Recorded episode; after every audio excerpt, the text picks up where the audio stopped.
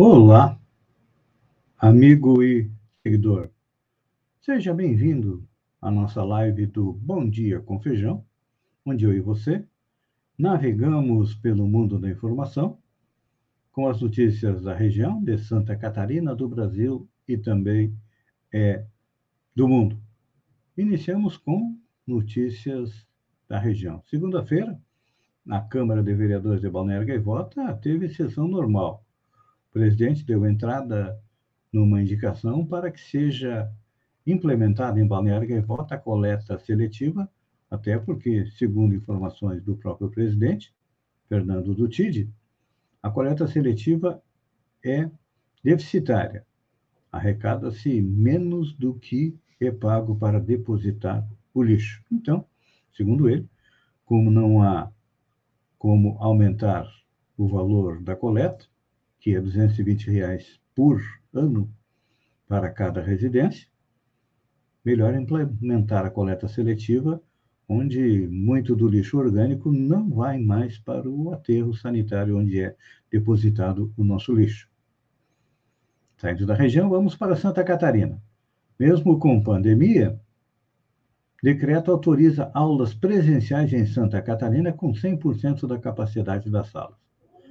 Um decreto do governo do estado autorizou as aulas presenciais com 100% da capacidade das salas independente da classificação da região no mapa de risco da Covid. Porém, é necessário que haja um distanciamento mínimo de um metro e meio entre as pessoas. O uso de máscara será obrigatório para alunos a partir dos seis anos é, de idade. A nova norma vale para a rede pública e privada de ensino. Segundo a Secretaria de Estado de Educação, caso a escola não tenha salas com infraestrutura para garantir o distanciamento mínimo entre as carteiras, a orientação ia adotar um modelo híbrido, com aulas presenciais e remotas ou 100% remoto. Na rede estadual serão adotados esses três modelos.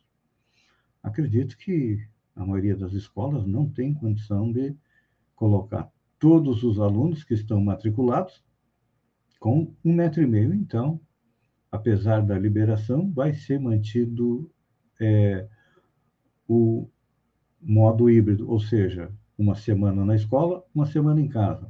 Aqueles que estão em casa, na outra semana vão para a escola e assim segue em frente. Operação Alcatraz.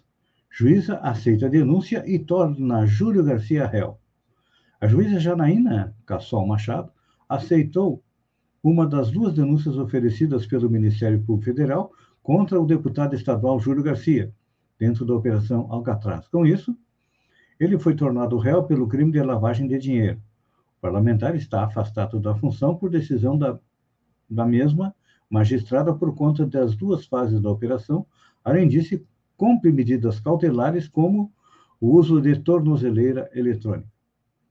Outras cinco pessoas também tiveram a denúncia contra elas aceita pela juíza federal. No caso do deputado, ele responderá 12 vezes pelo crime de lavagem de dinheiro. Antes da decisão, a magistrada abriu o prazo de 15 dias para que os denunciados pudessem se manifestar sobre o documento do Ministério Público Federal. É claro que a defesa do parlamentar alegou, entre outros pontos, a inépcia da denúncia, a incompetência da Justiça Federal para julgar caso e também a necessidade de foro privilegiado para Júlio Garcia por conta do cargo ocupado por ele na Assembleia Legislativa de Santa Catarina. Ele não tem mais cargo nenhum. Ele não é mais o presidente da Assembleia. Então, olha, vai ter que ser julgado. Vacinação em Santa Catarina. Fura-fila são denunciados por Conselho da Enfermagem. O Conselho Regional da Enfermagem vai apresentar uma denúncia robusta ao Ministério Público de Santa Catarina de agentes públicos que estão furando a fila na campanha de vacinação em Santa Catarina.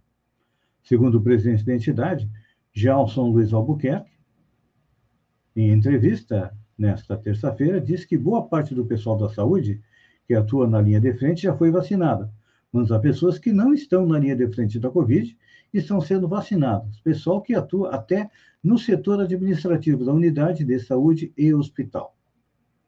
Então tá aí, a vacina é para quem está na linha de frente. Eu sei que tem muita cidade que está vacinando todos os funcionários da saúde a varrer.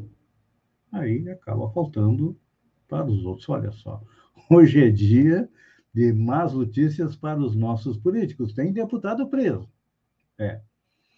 A Polícia Federal prendeu na noite desta terça-feira, em flagrante, o deputado federal Daniel Silveira, do PSE do Rio de Janeiro.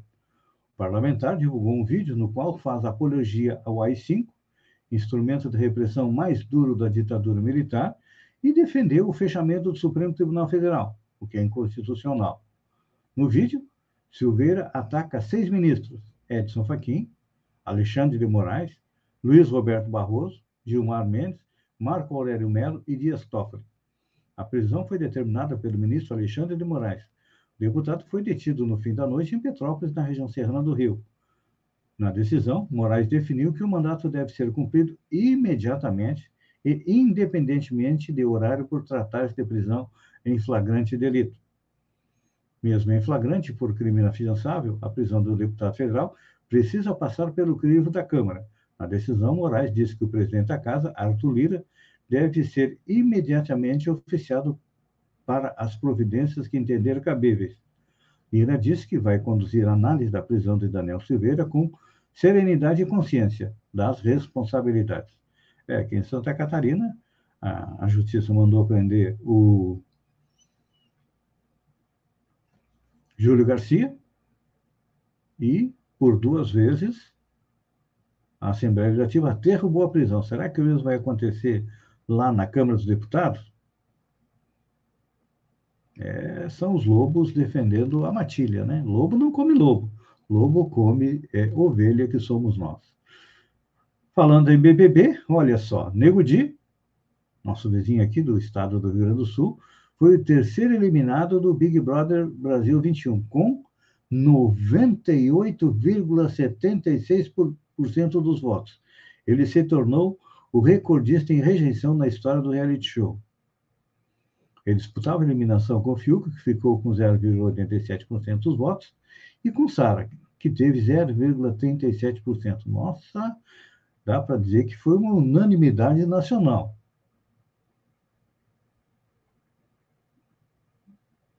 Confederação dos Municípios pede demissão do ministro Pazuello para o bem dos brasileiros. A Confederação Nacional dos Municípios, CNM, divulgou nota nesta terça-feira, dia 16, em que diz ser necessária, urgente e inevitável a troca do ministro da Saúde, Eduardo Pazuello. Segundo o texto, Pazuello não tem condições de conduzir a superação da pandemia e deve ser substituído para o bem dos brasileiros. O documento é assinado pelo presidente da CNM, Cladenir Harold, e diz que a entidade tem recebido relatos de prefeitos indicando a suspensão da vacinação contra a Covid para grupos prioritários, motivados pela falta de doses e a previsão de reabastecimento dos estoques. Questionado, o Ministério da Saúde disse que não comenta o tema porque a carta não lhe foi endereçada. O Ministério da Saúde e todos seus dirigentes e corpo técnico estão trabalhando diuturnamente para melhorar a resposta à sociedade. No texto, a CNM, Confederação Nacional dos Municípios, também afirma que tem tentado dialogar com a atual gestão do Ministério da Saúde entre pedidos com agendas e informações e a pasta, diz a entidade, tem reiteradamente ignorado os prefeitos do Brasil. E realmente, olha, o Ministério da Saúde está ignorando não só prefeitos, mas também governadores. É claro que a gente sabe que, como o presidente Bolsonaro é contra a vacinação, eles têm feito tudo o possível e impossível para postergar a vacinação, porque o presidente é contra. E aí quem paga o pato somos nós. Até ontem eh, compartilhei uma notícia de que o Instituto Americano prevê que é, dentro de três meses, no máximo, teremos mais 100 mil mortes do coronavírus. Isso porque já está se alastrando no país, já chegou também até Santa Catarina, a variante Manaus, que é diferente da atual que está no mundo e com certeza vai causar mais e mais estragos. Olha só, a galera do churrasco não tem motivo para comemorar, não, porque a carne bovina a carne de boi, como diz o pessoal, a carne de gato, teve um aumento de 35% em 2020. Só quem pode comer carne bovina são os militares que pagam 80 reais por um quilo de picanha, né? E alcatra. Para eles, tudo bem. Para nós, é, acaba ficando uma carne de segunda ou uma carne de pescoço. Mas vamos à notícia. Com o preço da carne de boi em alta, o consumidor está repensando o cardápio. Alguns cortes estão até R$ 10 mais caros agora, na comparação com fevereiro do ano passado. O preço da carne de boi subiu 35,22% entre janeiro de 2020 e fevereiro último, segundo pesquisa realizada pela Universidade de São Paulo, a USP. De acordo com o estudo, os preços foram puxados por dois motivos. Primeiro, o aumento do gasto do produtor com as rações e alta na exportação. A maior escassez de chuva nos últimos 50 anos no centro-oeste de São Paulo também reduziu o pasto no campo, segundo o Instituto Nacional de Pesquisas Espaciais. Com isso, o agricultor precisou investir mais em ração. Então, olha, a nossa sugestão é menos para os militares que têm dinheiro suficiente para comprar picanha, alcatra, uísque, salmão e tudo mais. Para nós, sobra o quê? a carne de porco é mais barata, ou quem sabe uma coxinha de frango, alguma coisa assim. Amigo e seguidor, nosso tempo se esgota. Eu agradeço a você por ter estado comigo durante esses minutos. Fiquem com Deus e até amanhã, às sete horas, com mais um Bom Dia com Feijão. Um beijo no coração e até lá, então.